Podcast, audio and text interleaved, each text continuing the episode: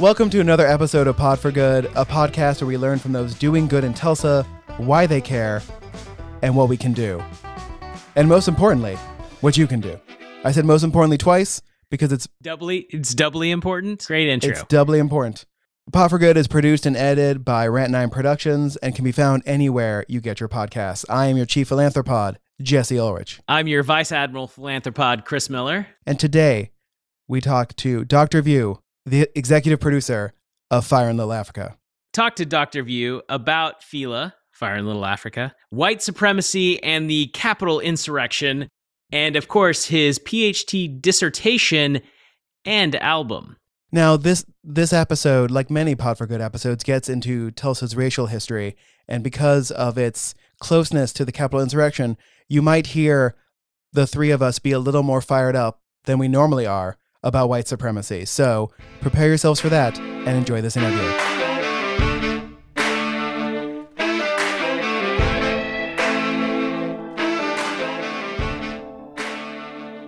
Welcome to another episode of Pod for Good. I am your chief philanthropod, Jesse Ulrich. And I'm your Vice Admiral Philanthropod, Chris Miller. And today, our guest is Dr. View, aka Dr. Stevie Johnson, one of the executive producers of the Fire in Little Africa multimedia project. Uh, Dr. View, hello. Hey, how's it going? I, I think I feel like I'm feeling better than both of you who are currently fasting for reasons. oh, So, abs- absolutely, absolutely. Ah, What's what's this anthro? What's it oh, called? again? What's philanthropod. term That's the that was our joke that Chris and I came up with in our first episode about what we were because we are podcasters for philanthropy. You need to coin that. You need to trademark it. you- You need to do all that. I'm, I'm being so serious right no, now. I, I, I have an intern starting next week. That intern is gonna, definitely going to get some merch, and Philanthropod's going to be on there. So Absolutely. keep, keep a Absolutely. lookout for that on our website somewhere in the future. Dr. View, for people who don't know, tell people what the Fire in Little Africa project is. I think it's evolved over time. I think it started out as a as a multimedia project that consists of a, an album, a documentary, curriculum, and podcasts, and it's evolved to more so a movement. Obviously, with the pandemic and certain things that have happened both locally and nationally. For example, Trump coming to Tulsa. Um, I think in Africa and just how we've viewed ourselves and how we see how we can truly be a a beacon of hope for Tulsa, but also for, for the nation and, and around the world. I think that truly epitomized what, what FILA is. And so obviously it was a project where we galvanized 60 artists, primarily from Tulsa, Oklahoma City and Lawton. And we recorded the project in March 2020. And I always give people context. The Oklahoma City Thunder were playing the Utah Jazz that Tuesday night, and Rudy Gobert came down with COVID and we were planning to start recording on that Thursday. So I got a call from my boss, Steve Higgins. Shout out Steve Higgins, and he was like, "Are we still doing this?" And I was like, "Steve, if we do not do it this weekend, in Africa will not exist." And lo and behold, the world shut down right after the weekend we recorded. So yeah, it's just been really dope to see. We recorded over 143 songs in five days, and we actually developed the model out of. Uh, J. Cole has a label Dreamville. They have a compilation album, Revenge of the Dreamers, that came out in 2019. And I was actually in my dissertation, I was actually finishing my dissertation, and I saw the documentary on YouTube. It's like 30 minutes. And I was just amazed that J. Cole talked about, you know, I never want to regret not being able to work with an, another artist. And so the first two Revenge of the Dreamers are mainly the artists on the label. And then the third one was they invited artists from around the world and they recorded, I think, 300 songs in 10 days. And I was writing my dissertation, watching documentary, and I was like, man, if I if I ever get a chance to do that, it would be awesome. And lo and behold, here we here we are. Fire Africa is a commemorative project. It is for the ancestors. It is for the artists. It is for those who feel marginalized and oppressed.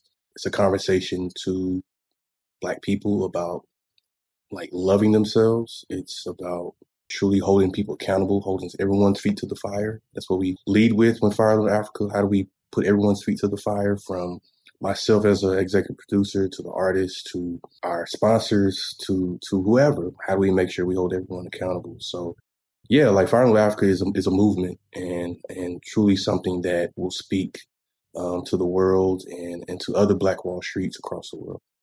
It seems like right now, Black Wall Street Greenwood is having kind of a bit of a pop culture renaissance a little bit, both nationally and locally. But it feels like, at least nationally, whether you're talking about what we've seen on a couple of HBO shows or otherwise, it's been other people outside of Tulsa telling the story, telling the narrative. So, how important for you was it to have people from Tulsa connected to Tulsa, you know, telling the story? It's absolutely vital. I knew this was going to happen.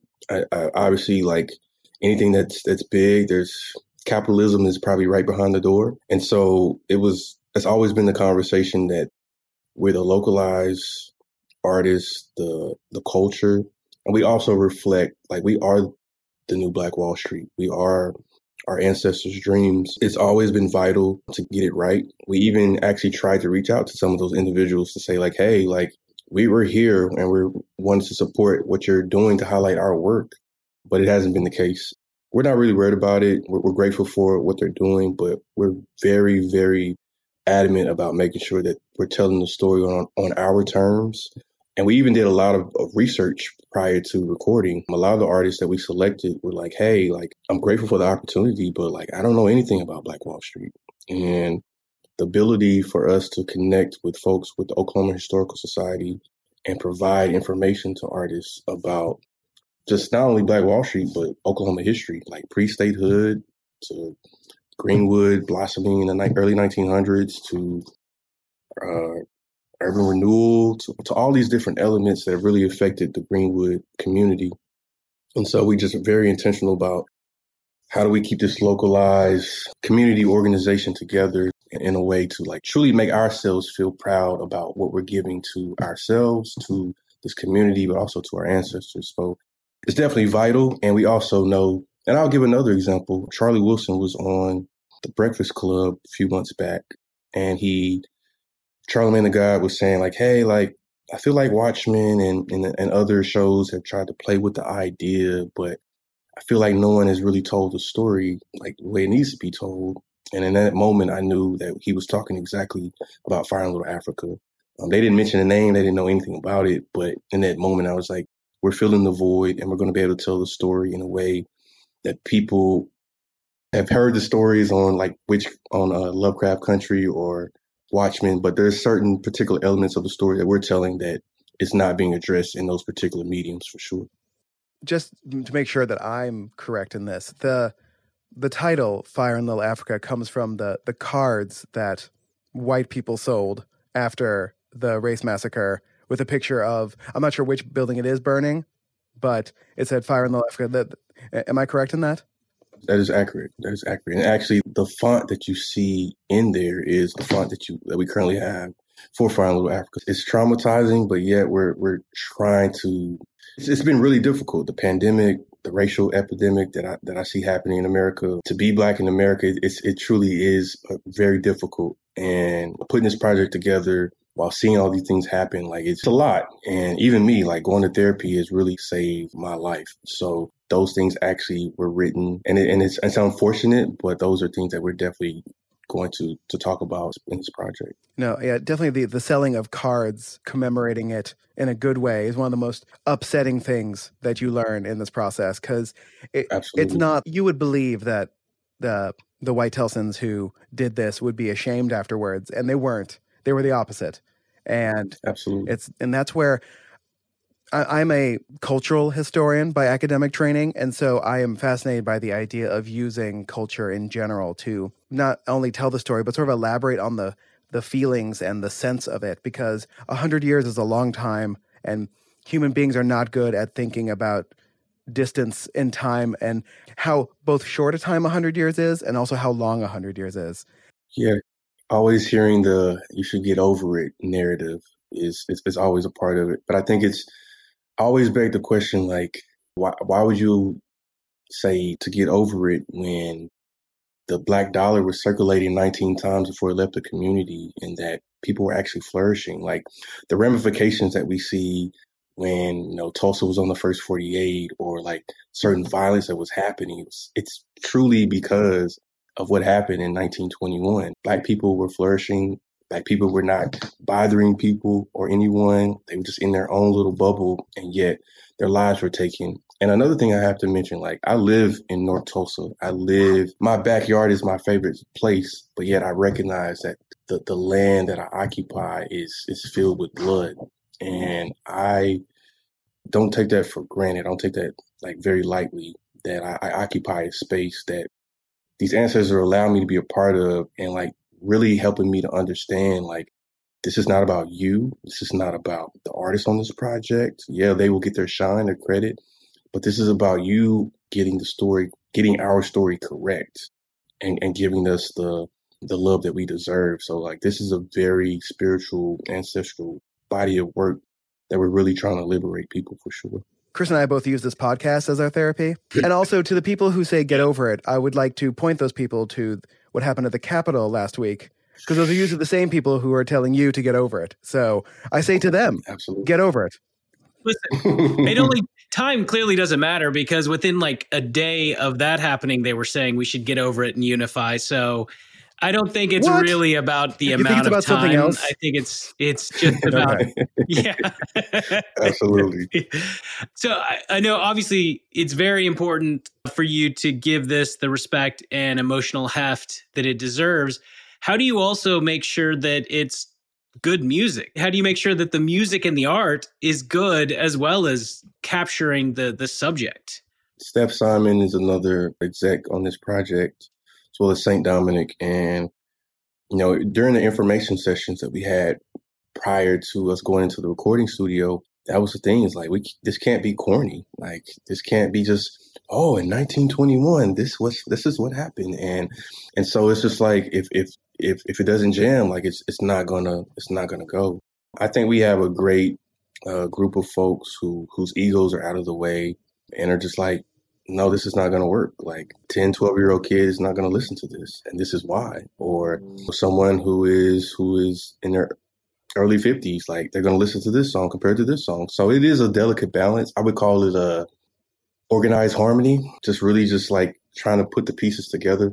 And I think more than anything, we're just allowing the story to kind of like tell us where we need to go. And obviously with the production piece, like we're going to make sure that it sounds like with great quality. But yeah, for the most part, we're just like, if it doesn't jam, like it's it's not going on the album. And that's really been the, the fun part of just taking it from 143 songs and now we're down to 21 that will be on the album. It's just been a really dope experience to see all the producers and the artists who are part of that team to to really knock it down and justify why we had why we needed certain certain records and maneuvering people. Hey, I love this this verse, but I would prefer it to be on this song. So it's been a real collaborative project of putting it all together.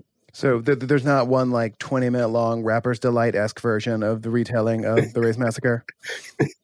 Okay. Absolutely Just making sure. Just making sure. Not that I wouldn't be actually be interested in said track, but I don't think it would have the cultural cachet that uh, we are looking for in this. They would look at us and be like, "Man, who are these guys? They do not deserve this Oh opportunity." man. But, Um, but yeah, from the time you started recording this to now, like America has gone through even more things than just the pandemic. There's been a string of killing of innocent Black Americans by uh, Mhm. the police. There's been a very racially tinged election we just went through. There was the uh, insurrection that we just experienced. And I feel like, I don't know if it's a combination of social media, the fact that everyone's stuck in their homes or should be stuck in their homes, or if, if there's been an even more like polemic break between the two Americas. But I feel like there is a sort of awakening of the idea that a majority of Americans have not realized until recently that there there are systemic things in society that benefit them and they haven't realized it until now. I, So I hate asking all of our guests who are black like how they feel about it as a black person because I sure, sure. I'm going to ask anyway. You got to do your due diligence. Yes. Yeah. I mentioned earlier that therapy has really like saved me because what I've been preparing, preparing for, what I've prepared for in 2020 for 2021 is just being present in the moment. I'm a very like vision is like one of the biggest strengths that I have. I can just kind of predict like where I need to go and who are the people that need to be a part of that, you know, whatever I'm working on. And with all the things I've been seeing, like obviously being at home, I've enjoyed the fact that I've been at home and been present because 2021, I'm to be all over the place. And I've just enjoyed just being with my son and my wife. And for us to have, he's three, but to even just see him grow and develop and just reimagine what type of life or world that I want to see him have once he grows up. Just to answer your question, like to make it plain, I'm just tired of all the shit. Just quite frank, like I'm just tired of it. I mean, I give a, an example today. I, I said the Centennial Commission is was a sponsor for Fire Little Africa, and I said like, hey, like, why isn't Senator Lankford removed from the Centennial Commission? And no one they're, they're saying like this is a, a non-partisan situation, and I'm like, there's no such fucking thing as bipartisan or nonpartisanship when it comes to race. Like either you're you're either with us or you're against us. And so what I've been doing is I see it and I see it locally, even with the the mayoral election. I voted for Greg Robinson. I Greg had me going to people's houses. I've never like been on a street team and knocking on people's doors and getting people excited. Like he was someone I truly believed in. And you know, I'm seeing all these things and I'm just like, I want to make sure that Fire Little Africa's brand is in alignment with everything that's going on racially, whether in Tulsa or the nation. And if it doesn't fit what we what we have, I don't care who's in power or who what what money people have given. I could care less. It's about the the the alignment and the values that we represent. And a lot of people will have a lot of pushback with that, but I don't care. Like this is I'm not here to like make people happy or in the words of Derrick Bell with critical race theory, I'm not here in relation to interest convergence. Like that, that, that has nothing to do with, with what I'm doing with this project. It has everything to do with people being happy and excited about the work we're doing and opening the access for people to live. Like we're, we're surviving out here. No one is living. I'm just tired of it. I'm just fed up. I'm, I'm calling it out. I'm calling it what it is. It's white supremacy and people are afraid to, to say these things but i think that's the benefit of being black. You can say what you want to say and not get away with it and, and not and not get in trouble sometimes especially when it comes to race. I'm, I'm just at a point where I'm, I'm just present in the moment. I'm just calling it what it is. I'm holding people accountable.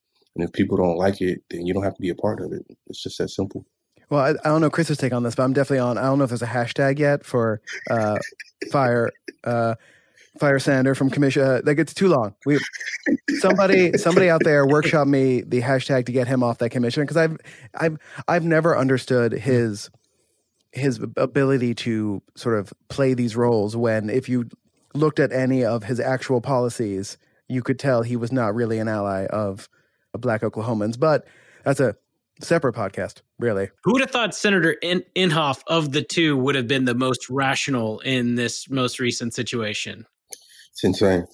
So you you are less than two years from finishing your PhD from the University of Oklahoma in higher education, higher education administration. So not just higher education, but the running of higher ed. And again, we're not going to super dive deep into your dissertation. Maybe we'll do that for like a bonus episode for the academic Absolutely. nerds out there. Because again, as someone who specifically did not want to get their PhD because I did not want to write this dissertation and go through all of the bullshit that is involved in getting it. I am I am both surprised and amazed that this dissertation was one was allowed and you were able to finish it and it's fantastic. But there are some ideas in it that I thought would be interesting to talk about. And you mentioned one of them, which is like people hear the term critical race theory or critical black is it black critical theory? Black black critical theory, yep. Can you define those two for us? So critical race theory is the theorization on race. And in my dissertation, I use it as the foundation. Like everything that my dissertation around anti-blackness centers around race. But it's what I argue is that it was limiting because it didn't focus on these other isms around sexism and classism and homophobia, transphobia. And so how do we talk about that in relation to black blackness? And so black critical theory is a theorization of blackness and specifically talking about blackness and how it's how the body is perceived and and how we truly try to like reimagine how blackness could could be used in ways that elevates like black people. So that's a distinction. It's just a kind of a continuation of critical race theory. It's just kind of like, hey, these are the gaps that we see. Um, but it's a prime example of, of Fire Little Africa. I mean, the foundation is is critical race theory, and and the agency is being placed with Black people to create this project. And it's it's just a beauty beauty to see that a lot of times, you know, people write about these things, they theorize, they create these methodological and theoretical frameworks, but to actually see it actualized, a tangible example is truly where the work work um, work work work is at. So I mean, and I have to say, I'm, I'm impressed that you both finished the dissertation. Like you wrote a very long dissertation and made an album at the same time. So I, I actually have a quick little story to tell, if it's okay. You mentioned getting it passed. It actually didn't get passed originally. So I, I started my program 2015, 2017. A.D. Carson from He's now a professor at University of Virginia.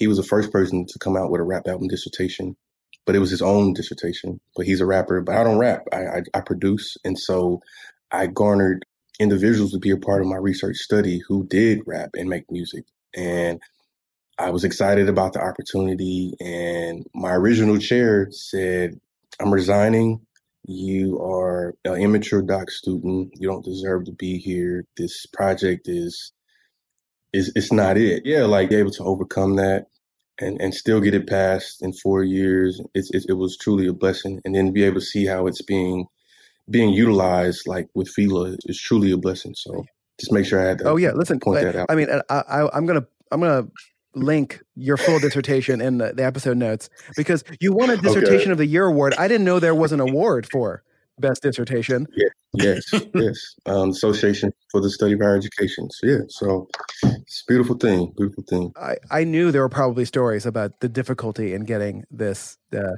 PhD approved because it's a real. I mean, it's a system, it's a model that does not in any way align with how people or academics work these days, and yet we are forced to do this thing where we spend five to eight years studying one thing. I, I would even equate that that experience to like people not speaking out about Senator Senator Lankford, People just like, oh, this is the the status quo. This is what we do. Let's just. And I also think there's a, a, a small piece of like, hey, let's just get through the centennial so we can show people everyone like, hey, this is what we've been doing, and it's like I'm not with that. So, but yeah, dissertation was a was a rough experience, but but here we are. And speaking about Lankford, I know I, I think it was Nehemiah in in his article was mentioned that you know he doesn't want to see these politicians stay on the commission and then use that for future political gain. Be like, look, look, look, I I I'm great at race relations. I was on this commission. I think he he said the commoditization of of blackness or something close to that. And uh, yeah, I mean it's it is a a real concern with some of the people who are on the commission. Yeah, it's it's like uh it's obviously not the massacre, but I mean it's like re- history is re- repeating itself over and over again. I even had conversations about the tourism dollars for the Greenwood Rising. We don't know if those dollars are going back to the black community. This is a huge red flag, and he definitely needs to be off the, the off the commission. And it really just begs the question about the commission. Like, the fact that you're allowing this. And like I said, like I know people, I have relationships with these people on the commission. I'm holding them accountable. Like it's it's just it is what it is. So yeah, like it's it's definitely the the commodification of of blackness, of black labor, and we've seen it time and time again. And you know, I'm hoping that that things will change with the commission. But as far as in Little Africa, like if it, if it comes down to that, like we don't need them, and that's on the record. Listen, I, have made it very clear that I don't. I've never trusted Senator Lankford, mostly because his voice does not match his appearance, and it's incredibly off-putting. Like his voice should not be that deep. Something's wrong. He is some sort of robot, and uh, don't trust him. I like this podcast. I like it a lot. Listen, as I tell everyone, Chris and I are, are two very unserious people who like talking about serious things. Let's talk about the the centennial and what its goal should be versus what it looks like its goal is going to be, which is we don't we don't want it to just be an examination of what happened 100 years ago. We want it to be a conversation and sort of policy changing starter conversation about how the way the black community was treated then till now has not changed that much and there are still very specific things that are challenging yeah. for I, I, would say multiple minority groups in Tulsa, and that's what this should be about because the massacre is not a flash in the pan, happened for no reason sort of event. It was a culmination of a series of things. Yeah, and I would even shout out to um, Dr. Damario Solomon Simmons and Tiffany Crutcher and, and others, Reverend Turner. The lawsuit is where I, I immediately thought about as you were talking. They're fighting for reparations, and rightfully so. And I think that should be the conversation on the fact that, to my knowledge, the commission is not supporting that. Showing me like people are saying this is not a nonpartisan you know, issue, but like politics is obviously embedded in what's happening. It should be about this lawsuit and supporting um, the black community. It should be about the tourism dollars that should be going to the black businesses. It should be about the Greenwood Arts Project and all these community people. I believe have over 100 events or ideas that they planned. It should be about Fire Little Africa and the artists and what they're doing. But it's not. It's about a building that obviously is going to have a lot of influence for sure, but there's a lot of things that are happening in this culture and that are not being told. And it's just unfortunate. And I and I have to be remiss if I didn't say like I question if the ancestors are, are proud of what's going to be coming down the pipeline in May. And and I hope things will, will change around eventually. But yeah, it's just it's just unfortunate to, to to know that people are allowing their egos and their political games or whatever you want to call it to get in the way of truly maximizing this opportunity of having the lights on Tulsa. And I think more than anything, uh, Africa will be that beacon of hope where it's like, you know what, all this other shit is is is not where it needs to be. But damn, this Fire Little Africa is doing exactly what every like it's it is a I'm not even saying just because it's it's it's me and I'm overseeing it. Like it is a true body of communal work. Like people are truly coming together and putting egos aside and like, yo, let's let's make this the best moment that we can. And it's unfortunate that I don't see that through and through, but it is what it is sometimes. And I and I'm at this point I'm I'm like, what can I control? What do I have the ability to do? Like how much leverage do I have or cultural wealth do I have to to make things work? And if if people are not willing to to move out the way, then I'll just focus on Fila and make it the best entity product that people will see. And I truly believe once we get the ball rolling, people will see see, see exactly what we're trying to do. Well, and, and and it's it's new. You're creating new art to celebrate a a past community that also had that energy and that spark. And I feel like that is that is better than talking about just history and dates and numbers and arguing over whether it's a bomb or an incendiary device. And like talking about talking about like what do we do with this cultural memory now? And how do we like how do you rebuild a community that can't be rebuilt now because there's a ginormous college campus there? Right? Like what do we do as a city? Like you can use this opportunity to yell at our white listeners. Like this is what this is what we do every episode. It's mostly chris and i complaining about our fellow white people. So there's so there's two things with that. One is this this project is a time capsule. And i actually text steph simon earlier today. I'm like man the, the story is, is is being written. Like we're writing the story. Every day i wake up it's like wow this is another like point that i can put in this narrative um, which is truly truly grateful because I'm I'm always been a person like, oh, this is cool, but what do I need to think about moving forward? But like to truly see it unfolding is great. To go back to your comment about white folks, it's just, hey, you have the the the resources, you have the connections, you have the money. Support us and then get out the way. We will give you brand recognition and all those great things, but like don't tell us what we need to do. Don't tell us how it needs to look. Don't tell us how it needs to sound. And I always say this: the hip hop always gets a bad rep because of it's it's loud and it's vulgar and it's like I always you know negate that with the language is unsettling because the the, the history has been unsettled.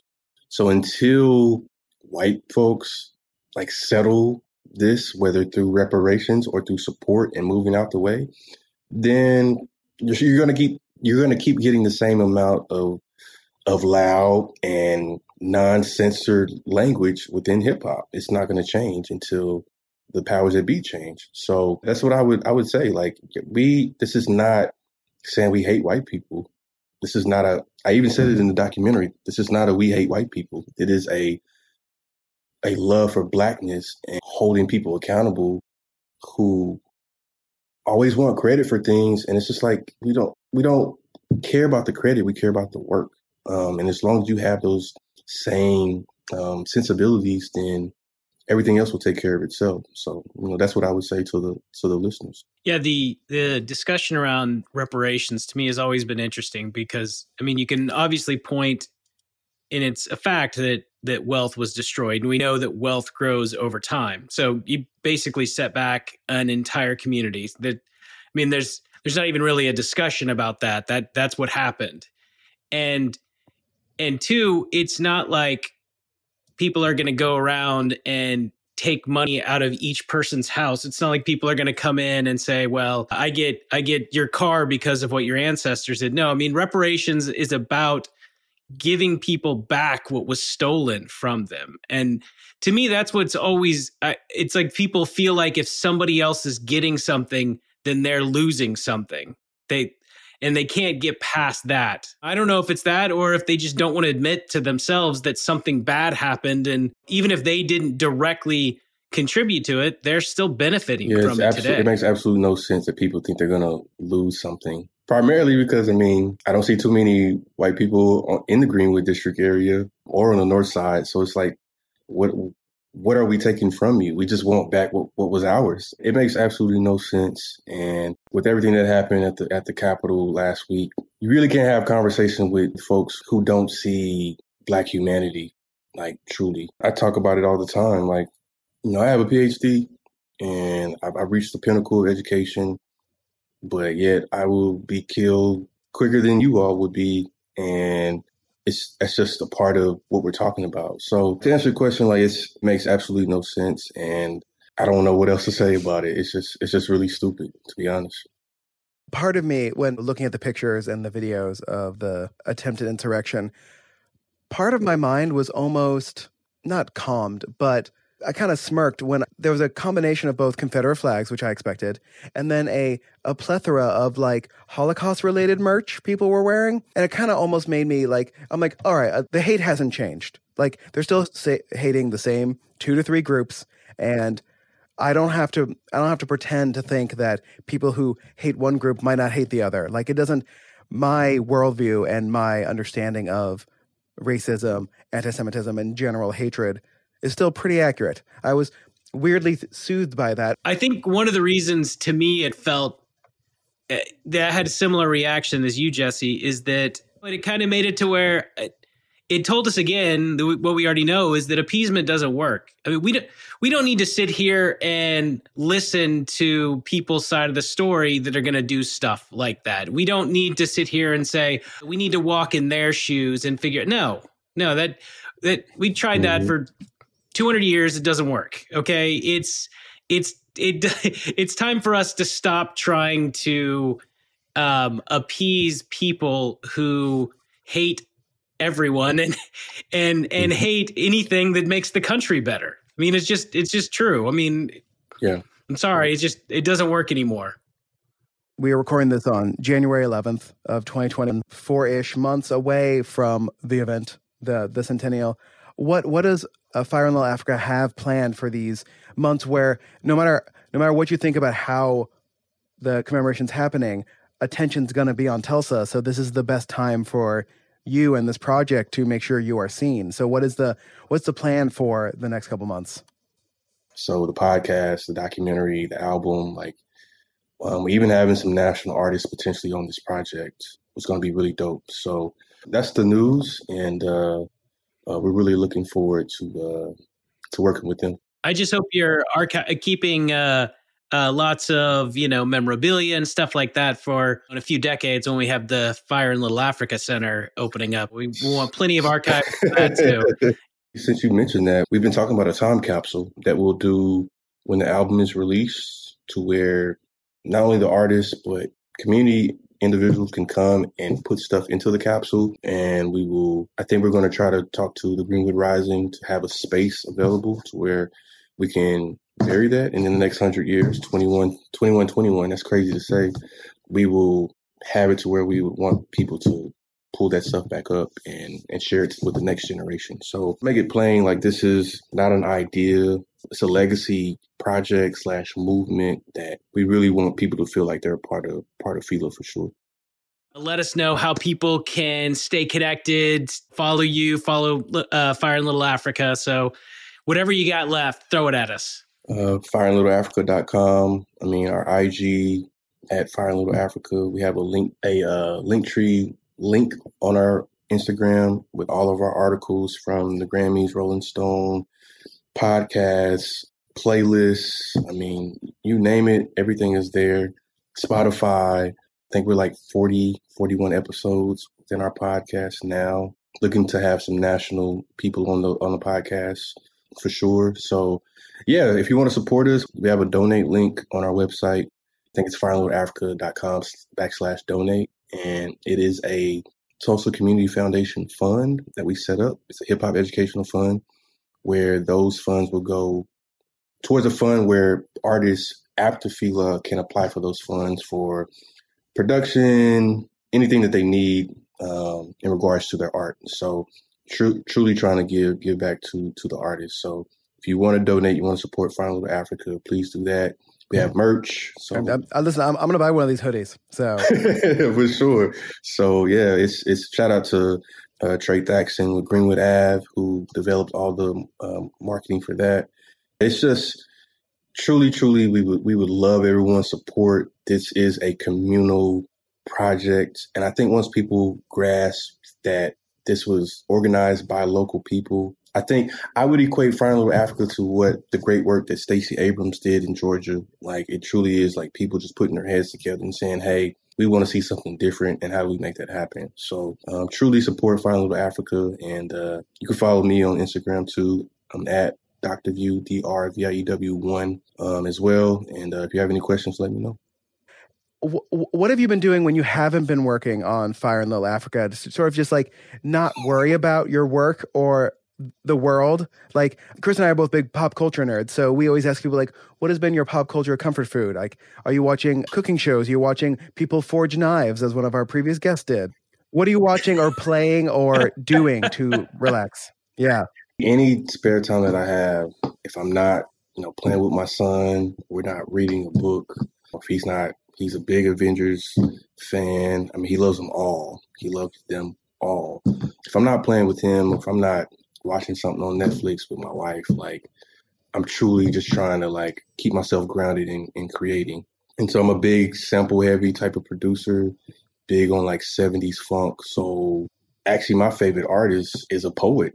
It's uh, Gil Scott Heron. He's my favorite artist, as well as Roy Ayers and Bobbi Humphrey. These are all flute players and and musicians. Like like these are these are people that I Quincy Jones. I mean, these are people that I thoroughly love to learn and, and listen from. So I'm always trying to just create, um, make music. I think that was I live a boring life. Like I'm, I'm just gonna be honest. You did say that you watch things with your wife on Netflix. So what are those things?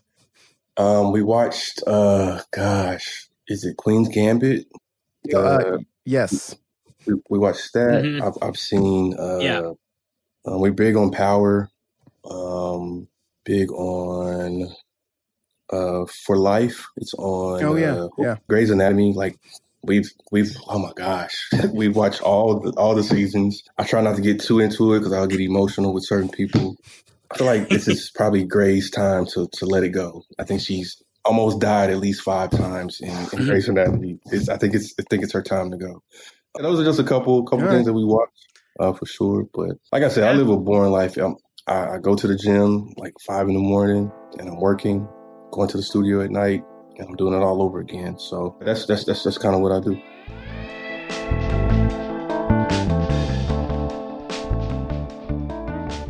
Thank you all for listening to our interview with Dr. View. Please make sure to follow Fire in Little Africa or Fila on Instagram and on Facebook, and uh, check out their sort of uh, documentary slash talk at the Sundance Film Festival that the Circle Cinema is doing. Also, look for them on Spotify.